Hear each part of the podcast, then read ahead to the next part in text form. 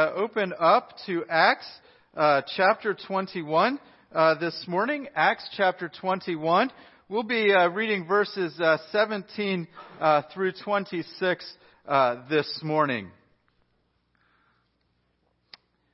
Listen then as we, we read the Word of God. When we had come to Jerusalem, the brothers received us gladly on the following day. Uh, on the following day, Paul went in with us to James, and all the elders were present. After greeting them, he related one by one the things that God had done among the Gentiles through his ministry. And when they heard it, they glorified God, and they said to him, You see, brothers, how many thousands there are among the Jews, those who have believed.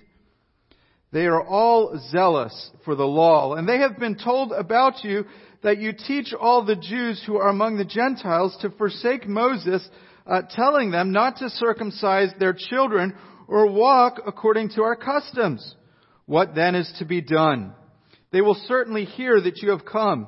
Do therefore what we tell you. We have four men who are under a vow.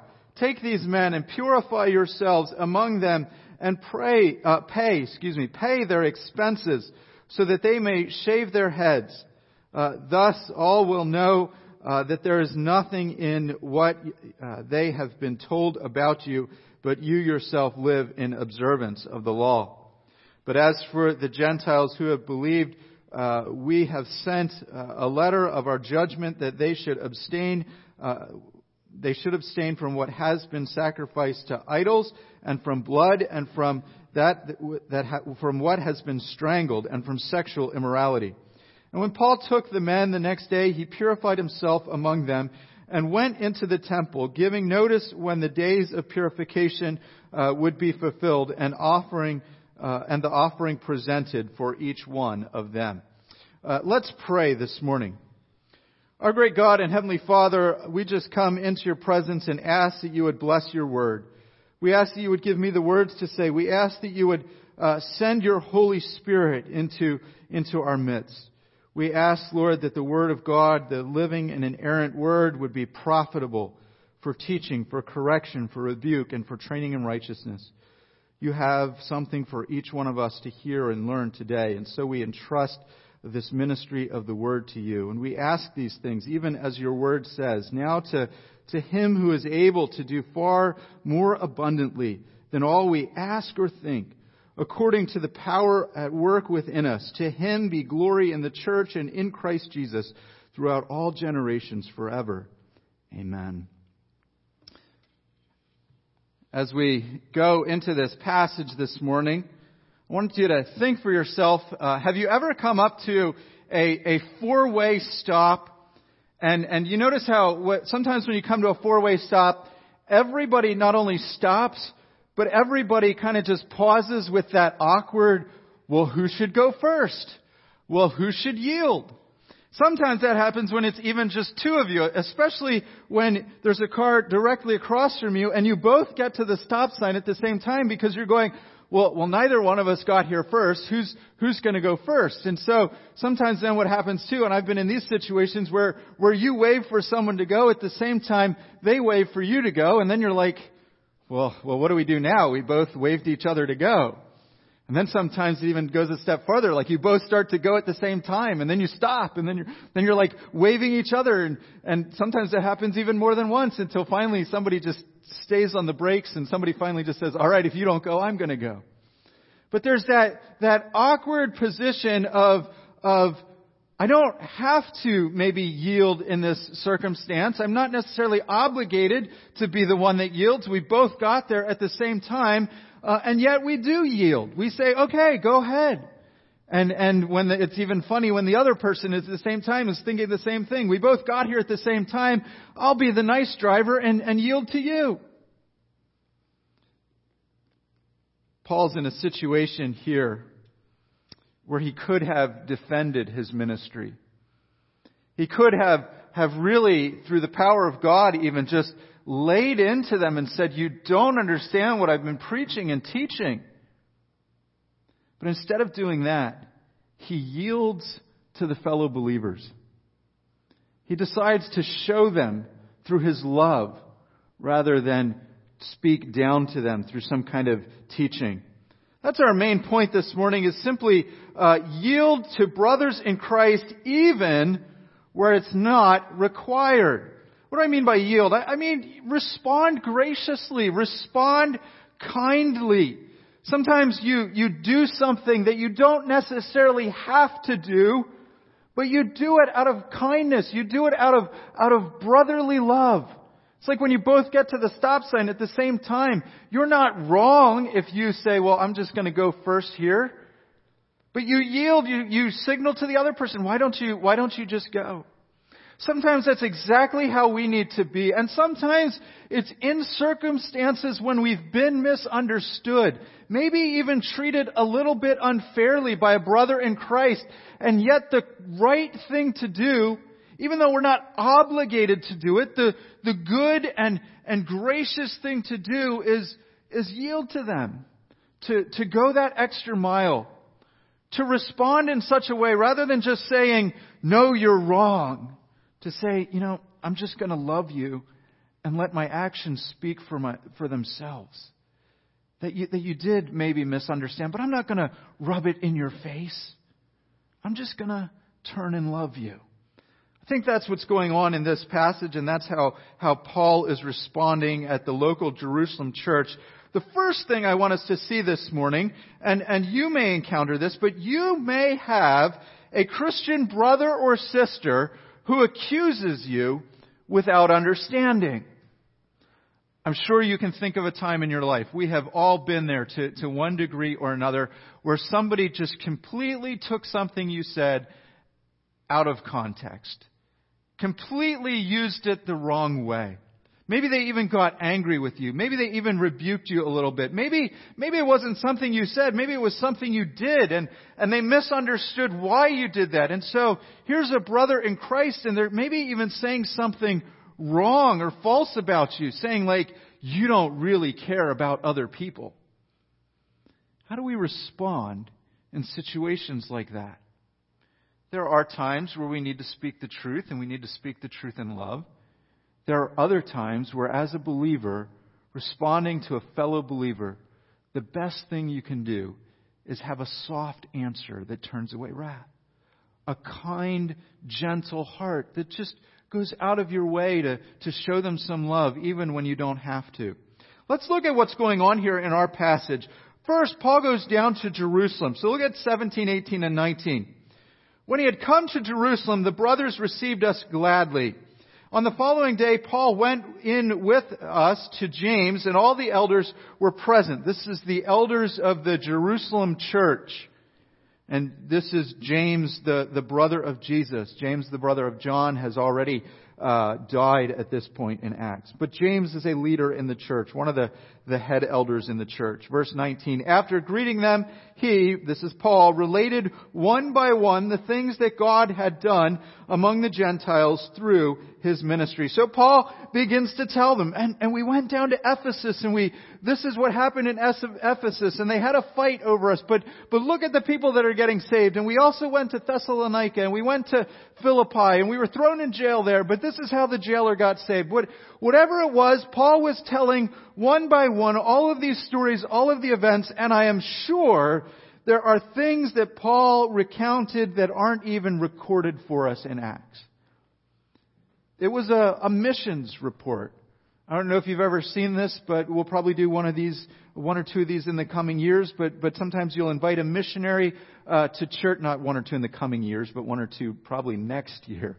Uh, you invite a missionary to church, and you get them to share what's been going on in the mission field and, and how it's been going for them. And sometimes they share great stories, you know, so and so got saved, this is what happened here. Other times they share times of hardship as well, and I'm sure uh, Paul shared those as well. But then you, as a church, you just rejoice with that person. The, the gospel is being spread. Amen. And that's exactly what happens here. Look at verse 20. The church actually rejoices over the salvation. And when they heard it, they glorified God. They turned to God for what God has been doing to save Gentiles and they said, Amen. Hallelujah. Praise God.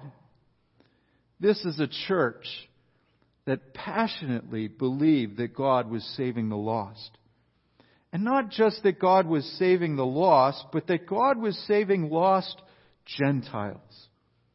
We sometimes forget that, but th- that this would have been very hard for a Jewish person to get their minds around. They were so used to, we have the Old Testament, we have the things of God, we are God's people. And rightly so. Paul tells us in Romans chapter 9, the beginning, that there are many blessings in being the physical seed of Israel. You have the covenants, you have the promises, you have the ark of the covenant, you have the temple. And now Gentiles were getting saved. And they weren't becoming Jewish after they got saved. They were believing in the Lord Jesus Christ. And this created tension in the early church. But now the church is at a point where they understand salvation and they understand the working of God and they just give all the credit to God and say, Amen. We lift up your name, O God. You are, you are spreading your word. The nations are coming in. That's the kind of attitude we need to have when lost people get saved. Scripture tells us that the angels in heaven rejoice when one sinner turns to God. Oh, that our hearts would, would be like that when someone comes to salvation. That we would open our hearts and say, Praise the living God who has saved these folks. Some of the brothers, though, in this church, while they were happy, it seems, that, that God was saving Gentiles, some of them misunderstood Paul's message. Some of the brothers in the church wrongly thought or were wrongly thinking that Paul is teaching them to abandon their Jewish heritage. So look at verse 20 and 21.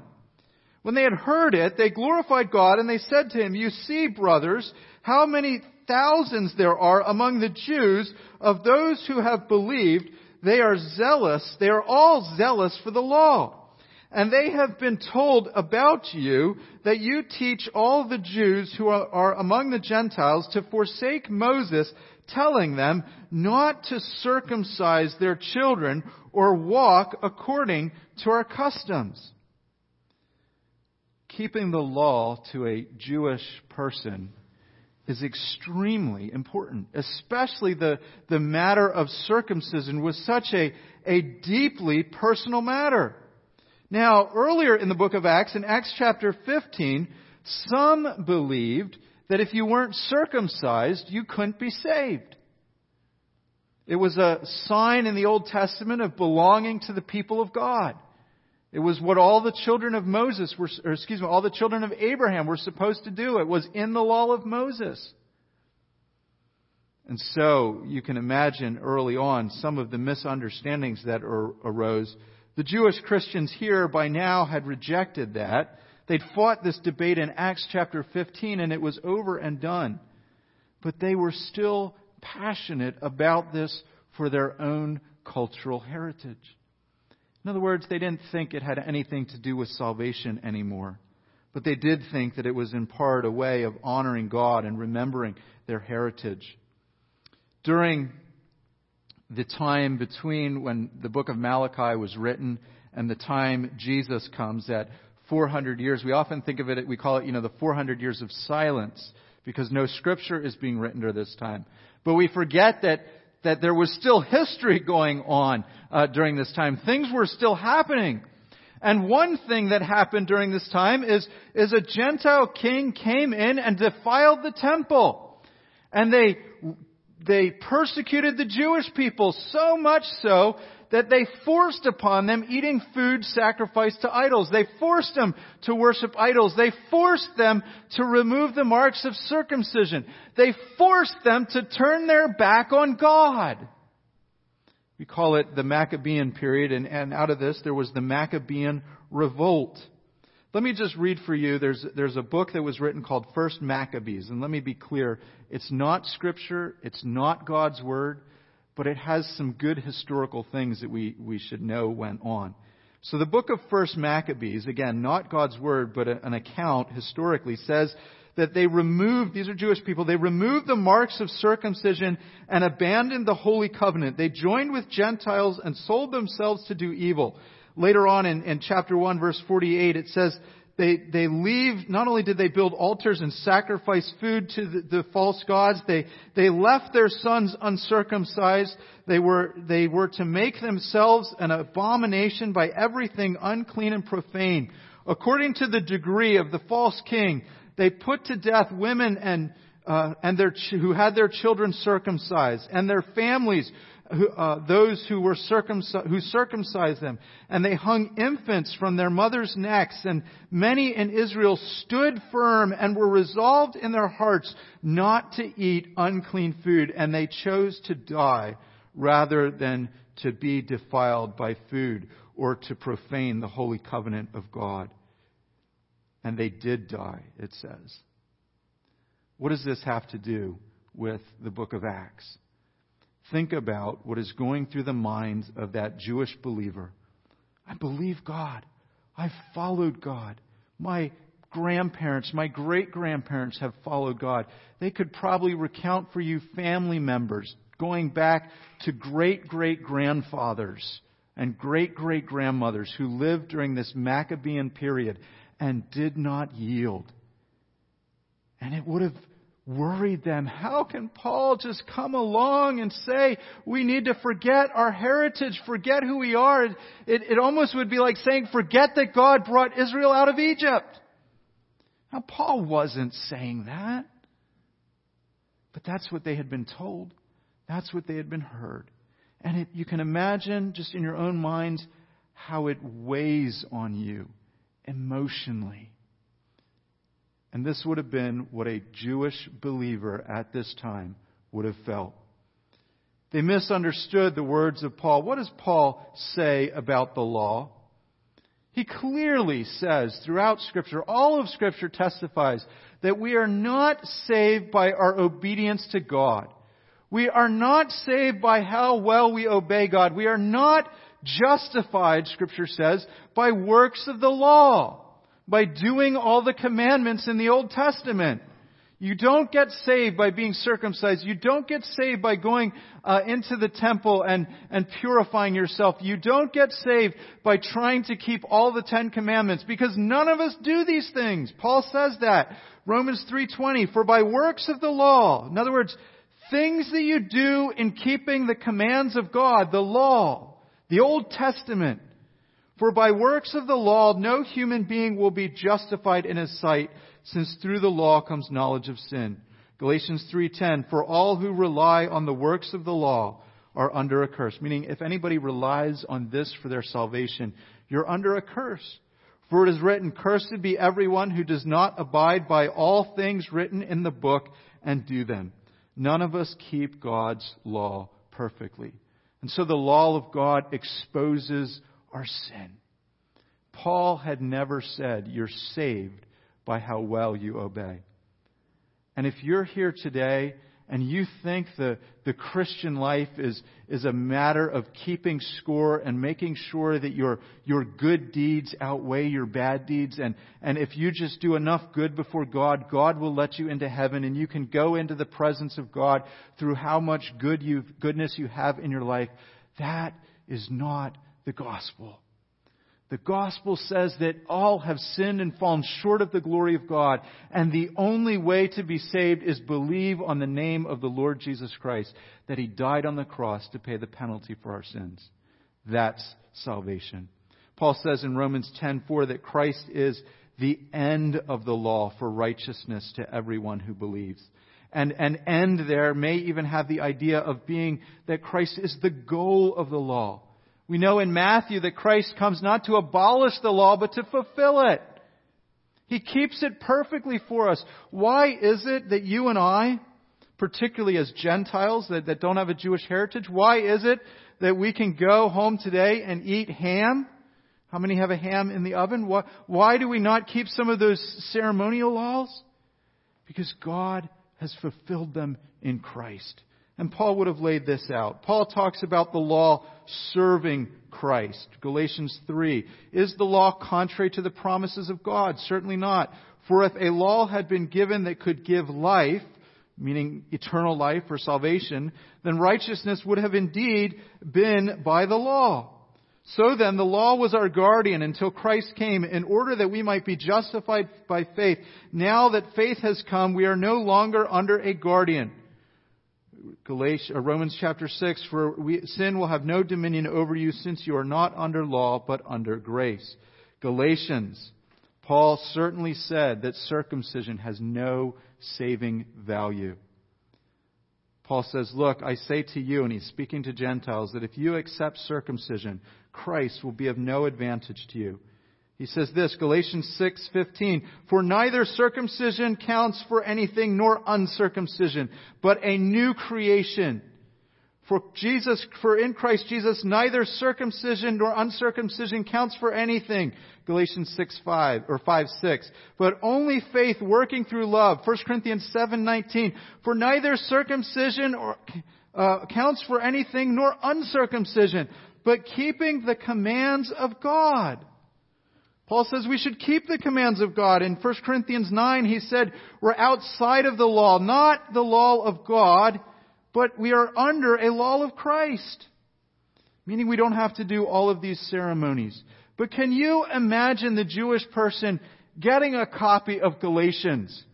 Well, Paul says right here, neither circumcision or uncircumcision matters. He's telling me as a Jewish person, I shouldn't honor my heritage before God and it created trouble.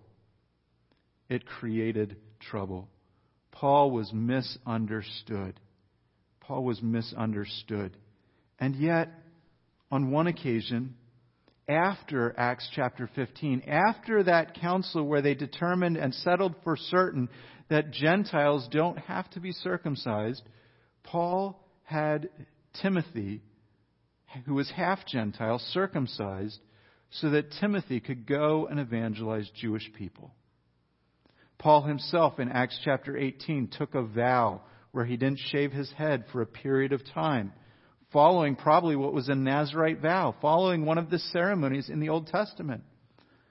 Paul wasn't saying that, that particularly these Jewish believers shouldn't honor their heritage and remember the things that God had done through the Old Covenant and in the Old Testament. But Paul was also saying it doesn't matter for your salvation. But he was being misunderstood. The accusations against Paul were false with regard to Jews keeping the ceremonial law. This happens in our life. Maybe not exactly like Paul, but you say something, you teach something, you express yourself in some way, people will misunderstand you. I'm sure it has happened in your life. You can, you can write it all out. Be precise with every word, every, every comma. Just like uh, Helen, as a lawyer, might look over a contract and get it down to the, the narrowest of words so it can't be misunderstood. And people will still come along and misunderstand it or misunderstand you. And this is a question in the sermon. How do I respond? How do I respond? Let me just give you two quick principles before we go to the second point. When the gospel is at stake, defend the gospel vigorously. Okay? If the issue is over the gospel, if someone's coming along to you like they did to Paul and saying, you need to earn your salvation to be saved, defend the gospel vigorously. Paul even says that if you, if you get another message, even from an angel, let the person that brings that message be condemned. He defends the gospel vigorously. That, you know, there are times where you do have to draw a line in the sand. And you say, this far, no farther, I cannot compromise. Do that with the gospel. But the second principle is when it's a personal preference at stake. When it's just something someone has against you and they've, they've misunderstood and the gospel isn't at stake, I would say this, and I think this is what Scripture is teaching compromise vigorously. when you can give ground without compromising the gospel, without compromising the Word of God, compromise vigorously. Show yourself to be loving. Show yourself to be kind. Paul, I think, really could have been a lawyer here and mounted a case and used examples to say, I'm not teaching this. Maybe he could have even pulled out his, his scrolls of, that he sent to the Galatians or First Corinthians and said, look at what I've said. Did I, did I ever say this to the Jewish church? But instead, he shows them his love. And that's our, our second point. Look at verse 22. What then is to be done? They will certainly hear that you have come. That's the question. What do we do in our lives when people misunderstand us and it's not about the gospel? So, second, this morning, when a Christian brother misunderstands you, you may need to go the extra mile for them. You may need to do something that you're not necessarily required to do. You go the extra mile. You show them that you're loving, even though, you know, it might be kind of silly. I wonder if Paul thought, you know, it's kind of silly that I, all, all the teaching that I've had, it's, it's kind of silly that I have to do this vow for them. And yet he does it, and you don't get any hint of him, him bristling at it. So, when we are misunderstood, we are often tempted to fight back and vindicate ourselves. Paul doesn't do this. Paul says, in, a, in effect, with the council of the Jerusalem church, you know, we're just going to be loving and show them that it's not true of Paul. So Paul quietly and patiently submits and bears witness with his actions. Look at verse 23 and 24. This is the solution the, the elders at Jerusalem recommend and what Paul does. Do therefore what we tell you. We have four men who are under a vow. Take these men and purify yourself along with them and pay their expenses so that they may shave their heads, so that they all will know that there is nothing in what they have been told about you, that you yourself also live in observance with the law. Can you imagine how most of us, myself included, would have responded? I'm free. I don't have to do these things. Just because you have a weak conscience, we might say, don't, I don't see, and yeah, just because you have a weak conscience and don't see how Christ fulfills the law perfectly doesn't mean I have to keep these ceremonies, we might say. Paul doesn't do that.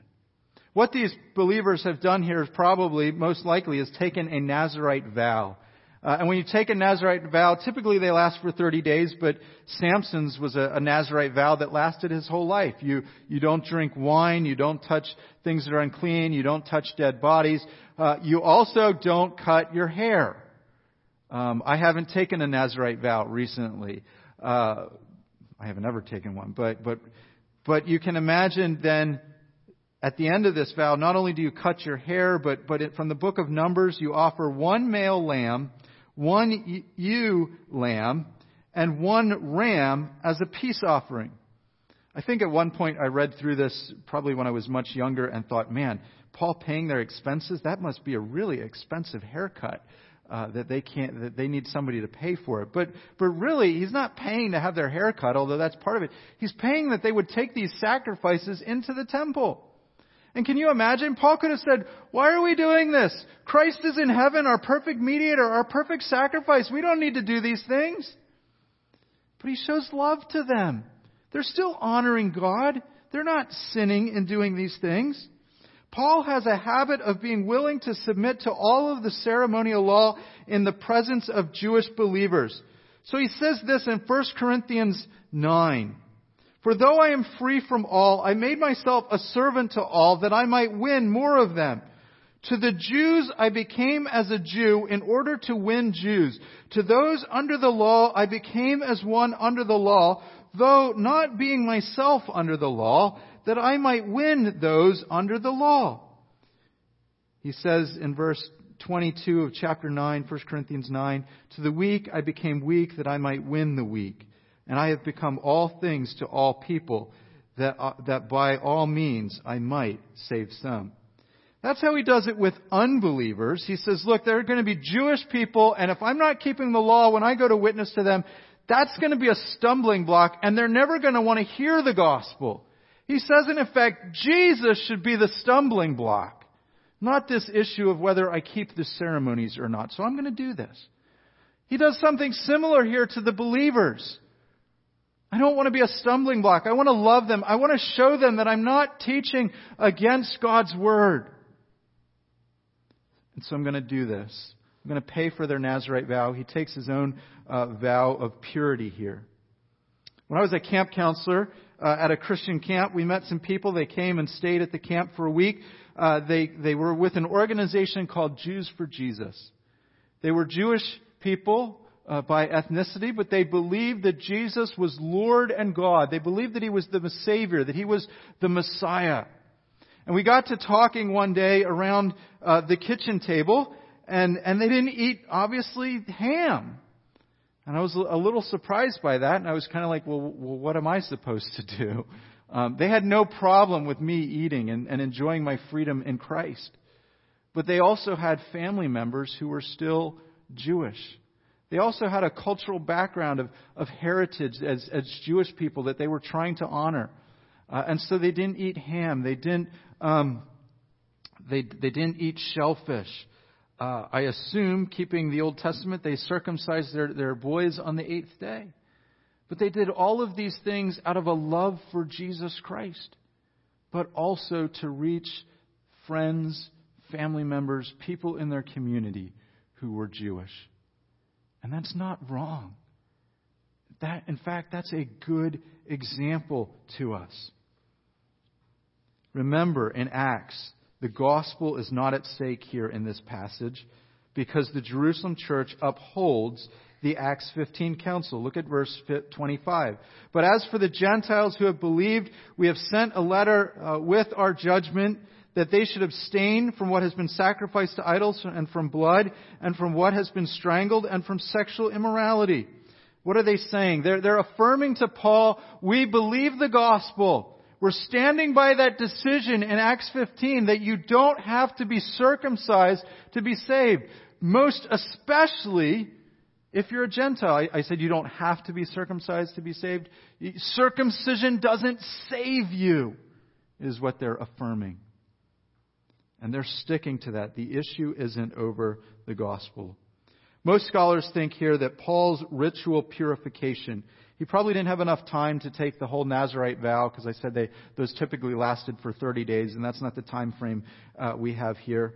But there was a, a Jewish tradition, uh, a rabbinical tradition, that if you traveled in foreign lands, particularly lands that were owned and, and maintained that were Gentile, when you would come back to the land, you would, you would purify yourself. I, I couldn't find it as a command in Scripture, but it was a, a tradition in the time of Paul.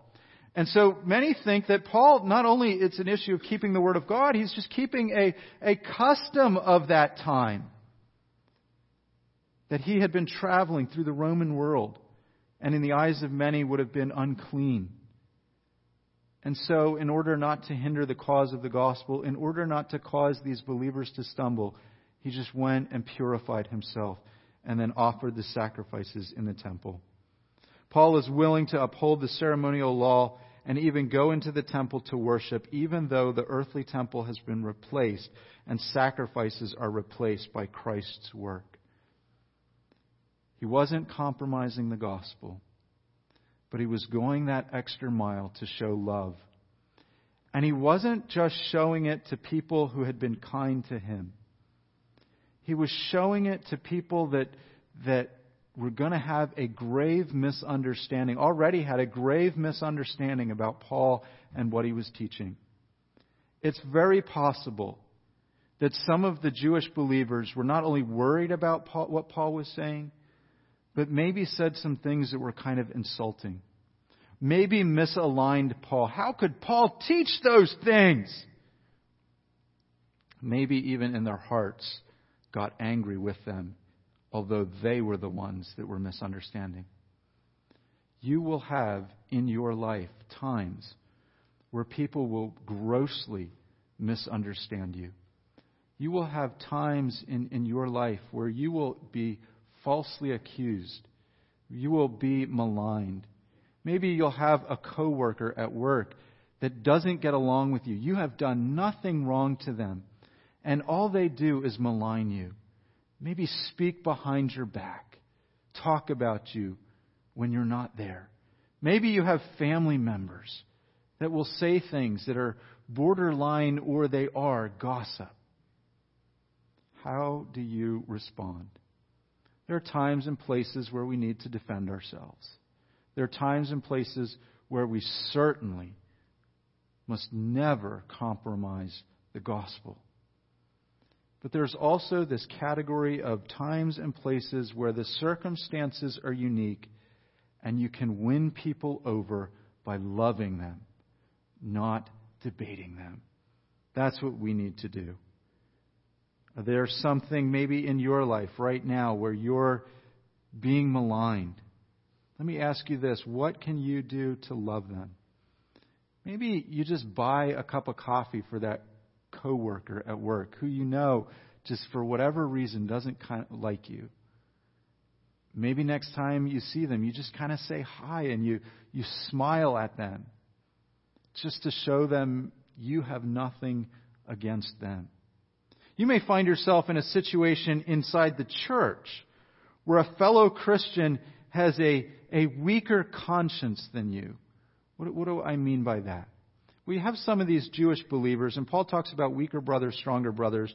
And you have some of these Jewish believers in the early church, particularly in Corinth and some of the other places, that because they grew up keeping the Mosaic law, even when they became believers, they had trouble understanding that the law was fulfilled in Christ. They were very passionate about worshiping still on the Sabbath, it seems in the book of Romans, or at least they were very passionate about celebrating all of the Jewish holidays, which you don't necessarily need to do as a believer. Some of them were, were very passionate about not only watching what they were eating, but making sure they only ate vegetables. They only, they didn't eat meat lest they accidentally eat meat that's sacrificed to an idol. They had weak consciences in that sense. They maybe even were saying, well, well, Christians can't, can't do that. But there's nothing in Scripture that says that a Christian can't eat meat. It's what we call a weak conscience. You may encounter somebody like that. We, we've made the joke here from various times that years ago in the history of the church, uh, back in the day, that, that you couldn't roller skate because roller skating was seen as, as worldly. Uh, careful how I say this, but two weeks ago I was rollerblading out on the parking lot. So if you're offended by that, I, I apologize. But, but just to show you that that's not a hang up that we have today. Nevertheless, when you encounter people like that, sometimes you just graciously respond and say, okay, if that bothers you, I'm not going to go out of my way to offend you. You maybe misunderstand something. Maybe you even misapplied the verse. It's not a, uh, not, wasn't a sin issue, but you're just being overly strict where you don't have to be. But sometimes, as the believer, as the stronger brother, as the brother who knows the Word of God, you just say, you know what? I'm going to go the extra mile for this person. I'm going to do that thing that I'm not necessarily required to do, but I can show them that I love. Who do you have that like that in your life? Is there something maybe in your life, the life of the church, or just friends and family that, you know, maybe around them you do honor and respect some extra rule that they have, even though it has nothing to do with anything that's in Scripture, but you do it because you love them. 1 Corinthians 8, verses uh, 11 through 13, Paul says this, And so by your knowledge this weak person is destroyed, the brother for whom Christ died. Thus, sinning against your brother and wounding their conscience when it is weak, you sin against Christ. Therefore, if food makes my brother stumble, I will never eat meat lest I make my brother stumble. That is how far Paul is willing to go the extra mile with these believers. Romans chapter 14 verses 1 and 2 says this, As for the one who is weak in faith, welcome him and do not quarrel over opinions. One person believes he may, eat anything while the weak person eats only vegetables. Uh, chapter 14 verse 6, the one who observes the day observes it in honor of the Lord. The one who eats, eats in honor of the Lord since he gives thanks to God, while the one who abstains, honor, abstains in honor to the Lord and gives thanks to him. D.A. Carson, and we'll end with this quote. He wrote uh, in the book, The Supremacy of Christ in the Postmodern World, he has a, an essay in there, and he says this. He says, If I am called to preach the gospel among a group of people who are cultural teetotalers, meaning they, they don't touch alcohol at all, he says, I'll give up alcohol for the state, sake of the gospel. But if they start saying you cannot be a Christian and drink alcohol, he says, I'll reply, pass the port, or I think I'll have a glass of wine with my meal. What's the point? Where the gospel is at stake, don't compromise. If someone is saying, you have to do these things to be saved, you say, no. Salvation comes in Jesus Christ alone. But if someone has a personal conviction, a hang up, maybe, maybe even culturally, that, that's the way they were raised, and, and you say, look, I, I just can't bring my conscience to, to do something. You say, you know what, brother? I'm going to honor that. And I'm not going to do anything that might cause you to stumble because I love you in Christ. There may be something that I have some freedom in Christ to do. And because I know it's going to make a fellow Christian stumble, I say, you know what? I don't need to do that. I don't need to prove to you how free I am in Christ. Because that might make you stumble in your relationship with Christ. Let's close in a word of prayer. Our gracious God and Heavenly Father, Lord, we ask that we would have the, the attitude and mindset here of Scripture. That we would be like the Apostle Paul in this sense, that we show love towards others, that we are willing to, to go the extra mile, even do things that aren't necessarily uh, mandated in Scripture that we do, but by doing them, we can show love to, to brothers and sisters in Christ. That we might yield to them, that we might go above and beyond in showing our love and kindness and, and graciousness. Oh Lord, we pray that you would speak to us from your word and that the Lord Jesus Christ would be glorified. In his name we pray. Amen.